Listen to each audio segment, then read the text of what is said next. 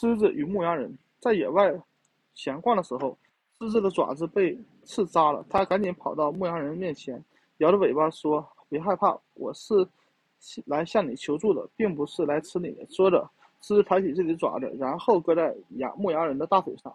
牧羊人拔出了狮子爪子里的刺，狮子跑回森林。这件事后，牧羊人遭到了诬陷，受到了指控。经审判过后，他被带出牢房，然后被丢给一群野兽。野兽们立即从四面八方扑了过来上来。